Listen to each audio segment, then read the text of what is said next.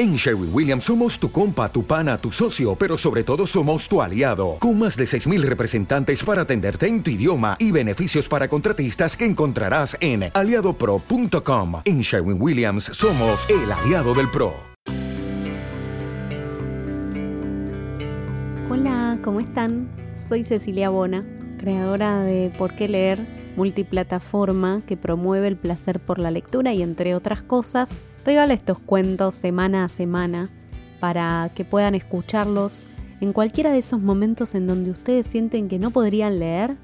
Bueno, estuve buscando porque lo que creo es que audiolibros porque leer es como una especie de antología, una reunión de cuentos que aunque parezca que no tienen muchas cosas en común, tienen un criterio y un estilo que los aúna. Y decía que estuve buscando algunos cuentos japoneses no quería caer en los obvios, no quería caer en los típicos y fui a buscar autoras japonesas que se hubieran distinguido. Una búsqueda un poco infructuosa, no porque no las haya, sino porque yo no conocía tanto sus textos y no sabía cómo llegar a ellos. Muchos incluso no están ni siquiera traducidos al español, eh, apenas han sido traducidos al inglés. Entonces di con la figura de Yukio Mishima. Yukio Mishima fue un reconocido escritor que cuando alcanzaba la fama mundial decidió suicidarse en 1970. Además fue un crítico, escribió guiones de teatro, escribió novelas, incluso una tetralogía, El mar de la fertilidad. Y de hecho, La corrupción de un ángel, que era el cuarto libro de esta tetralogía, fue editada después de su muerte porque el mismo día en que decidió suicidarse, a la manera japonesa conocida como seppuku, había llevado el libro al editor. Vuelvo al cuento de hoy. Se llama El periódico y espero que les guste. Vamos a la lectura.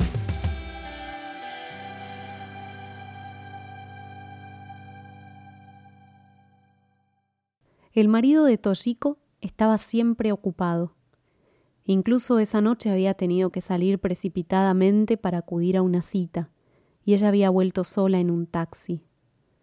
Pero qué otra cosa podía esperar una mujer casada con un atractivo actor. Toshiko había sido una tonta al suponer que pasaría la noche con ella. Sin embargo, él sabía cuánto le espantaba volver a su casa tan poco acogedora, con sus muebles de estilo occidental y las manchas de sangre que aún podían verse en el piso.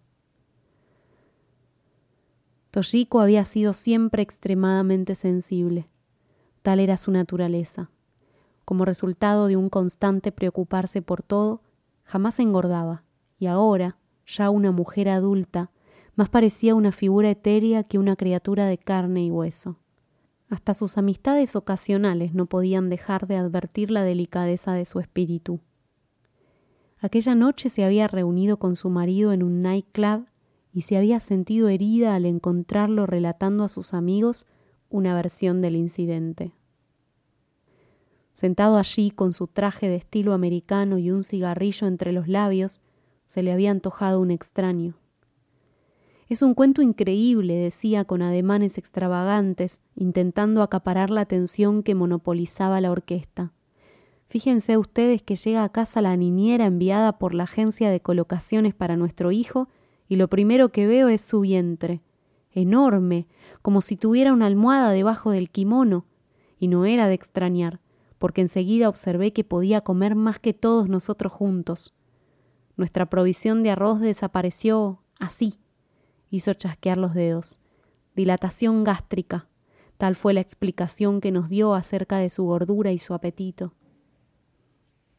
Anteayer escuchamos quejidos y lamentos provenientes de la habitación del niño. Corrimos hasta allí y la encontramos en cuclillas, agarrándose el vientre con las dos manos, gimiendo como una vaca. En la cuna, a su lado, nuestro chico, aterrado, lloraba con toda la fuerza de sus pulmones. Les aseguro que era algo digno de verse. ¿Y salió el gato encerrado? preguntó un amigo, actor de cine, como el marido de Toshiko. Vaya si salió. Me dio el susto de mi vida. Yo había aceptado sin titubear la historia de la dilatación gástrica, ¿comprenden? Bueno, Sin perder el tiempo rescaté la alfombra fina y extendí una manta sobre el piso para que se acostara allí. Durante todo el tiempo la muchacha gritaba como un cerdo herido. Cuando llegó el médico de la clínica, el chico ya había nacido. La habitación había quedado convertida en un matadero. No me cabe la menor duda, apuntó alguien, y todo el grupo se echó a reír. Escuchar a su marido hablar del horrible suceso como de un incidente jocoso hizo enmudecer a Toshiko.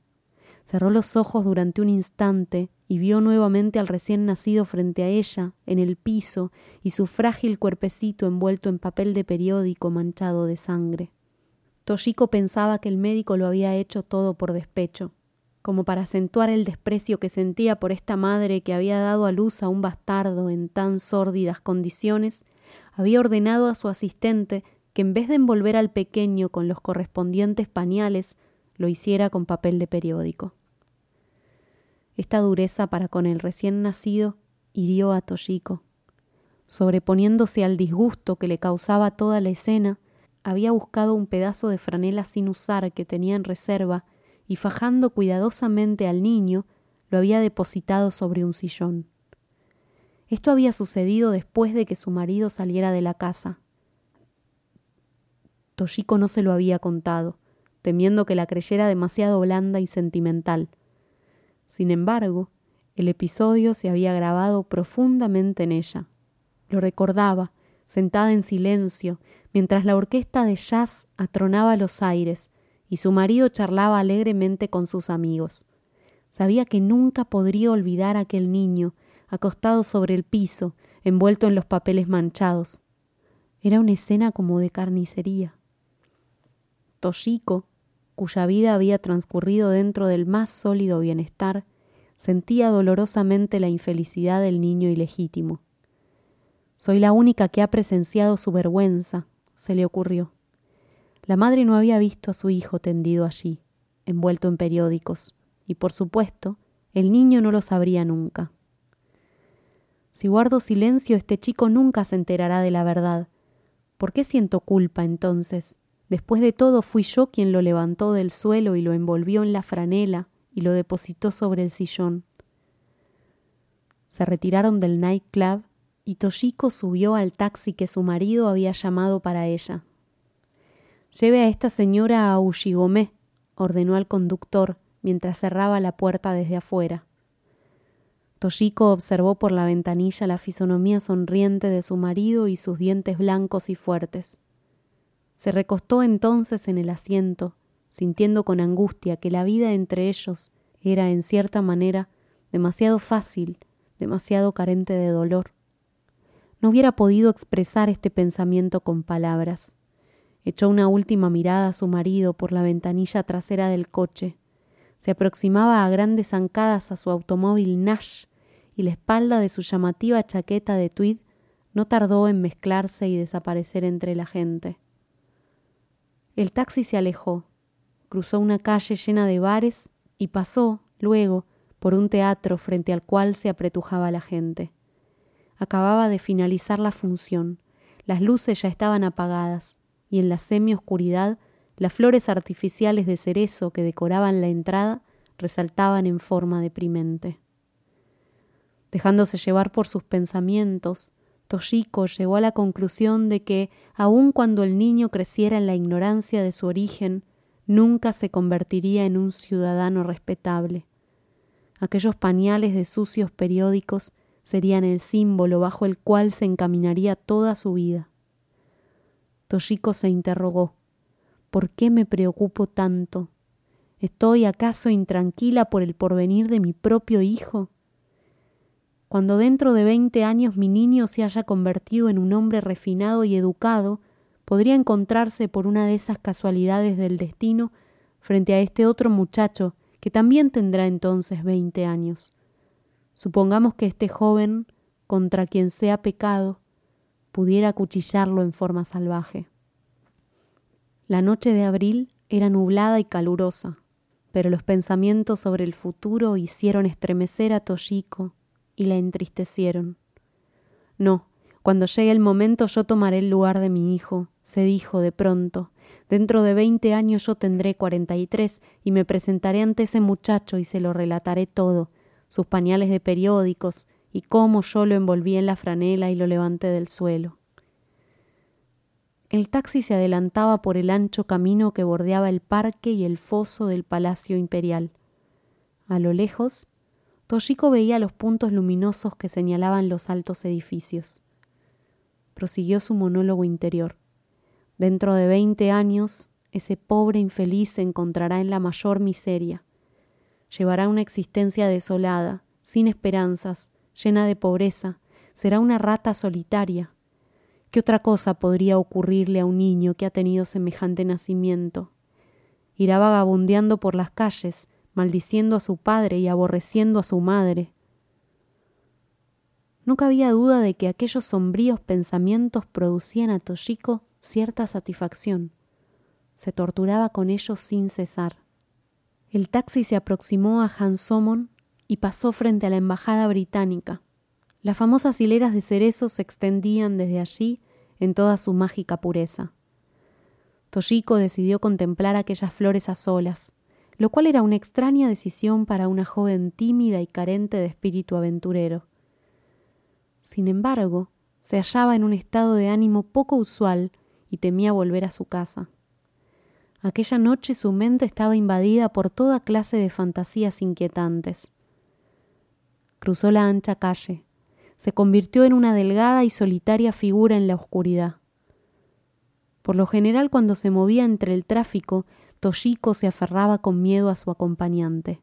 Sin embargo, aquella noche caminó sola rápidamente entre los autos hasta llegar al parque largo y angosto que rodea el foso del palacio. Aquel foso se llama Chidorigafuchi, abismo de los mil pájaros. El parque se había convertido en un bosque de cerezos en flor.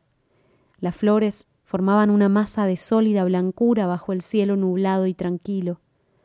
Los farolitos de papel que colgaban entre los árboles estaban apagados. Los reemplazaban lamparillas eléctricas de varios colores que brillaban tenuemente bajo las flores. Ya eran más de las diez y la mayoría de los visitantes se habían marchado. Los pocos que aún permanecían allí empujaban automáticamente con los pies botellas vacías o aplastaban los desechos de papel al caminar. Periódicos, recordó Toshiko, y su mente retornó al hilo de los acontecimientos anteriores. Papel de periódico manchado de sangre. Si un hombre oyera hablar alguna vez de tan lastimoso nacimiento, y descubriera que era el suyo, aquello bastaría para arruinar toda su vida. Y yo, una extraña, tendré que guardar tan gran secreto, el secreto de una vida. Perdida en estos pensamientos, Toshiko caminó por el parque. La mayoría de los transeúntes eran parejas silenciosas que no le prestaban atención. Vio a dos personas sentadas sobre un banco de piedra al lado del foso. No miraban las flores, sino el agua. Todo estaba oscuro y envuelto en pesadas tinieblas. El sombrío bosque del Palacio Imperial se perdía tras el foso. Los árboles parecían formar una sólida masa con el oscuro cielo. Toshiko caminó lentamente por el sendero sobre el cual colgaban grávidas las flores. Sobre un banco de madera ligeramente apartado de los demás, vio algo que no era como imaginara en un principio, una cantidad de flores de cerezo, ni alguna prenda olvidada por los visitantes del parque. Al acercarse comprobó que era una forma humana echada sobre el banco. ¿Sería alguno de esos miserables borrachos que se ven durmiendo a la intemperie? Evidentemente no era ese el caso, ya que el cuerpo había sido cuidadosamente cubierto con papeles cuya blancura había atraído la atención de Toshiko. Observó detenidamente al hombre con camiseta marrón, acurrucado sobre una cama de papeles de periódicos y también cubierto por ellos. Sin duda, aquella era su morada ahora que la primavera había llegado. Toshiko observó el pelo sucio y despeinado, que en ciertas partes mostraba una irremediable decadencia. Mientras velaba el sueño del hombre envuelto en periódicos, no pude evitar el recuerdo de aquel otro niño acostado en el suelo, cubierto por sus miserables pañales. El hombro enfundado en la camiseta marrón subía y bajaba acompasadamente en la oscuridad. Toshiko sintió, de repente, que todos sus miedos y premoniciones tomaban cuerpo. La frente pálida del hombre se destacaba en la oscuridad. Era una frente joven, aunque surcada por las arrugas de largas penurias y miserias. Había remangado ligeramente sus pantalones color caqui y en sus pies descalzos llevaba zapatillas deshilachadas. Resultaba imposible ver su rostro, y de pronto Toshiko sintió un deseo incontrolable de observarlo. La cabeza del hombre estaba semi oculta entre sus brazos, pero acercándose aún más, Toshiko pudo ver que era sorprendentemente joven. Observó las gruesas cejas y el fino puente de la nariz. La boca, ligeramente entreabierta, respiraba juventud. Pero Toshiko se había acercado demasiado. La cama de periódicos crujió en el silencio de la noche y el hombre abrió bruscamente los ojos. Se levantó de pronto al ver a la joven parada a su lado.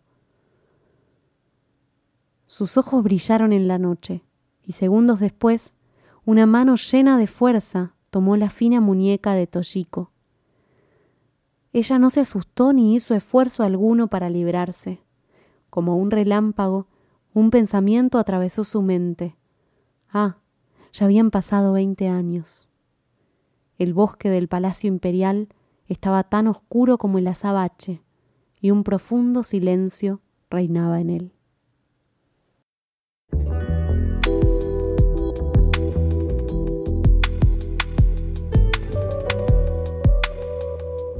Disfruto línea a línea cuando un cuento me coloca in situ, me habla específicamente de lo que me está contando con imágenes, una imagen más vívida que la otra. Espero que también ustedes hayan podido ver a Toshiko, a ese bebé envuelto en papel de diario, a esa mujer pariendo en soledad después de haber mentido acerca de su estado. Hermosa historia que nos deja resonando, ¿no? Ojalá que les haya gustado. Voy a hacer la despedida lo más rápido posible porque siento que este es un cuento para quedarse en silencio.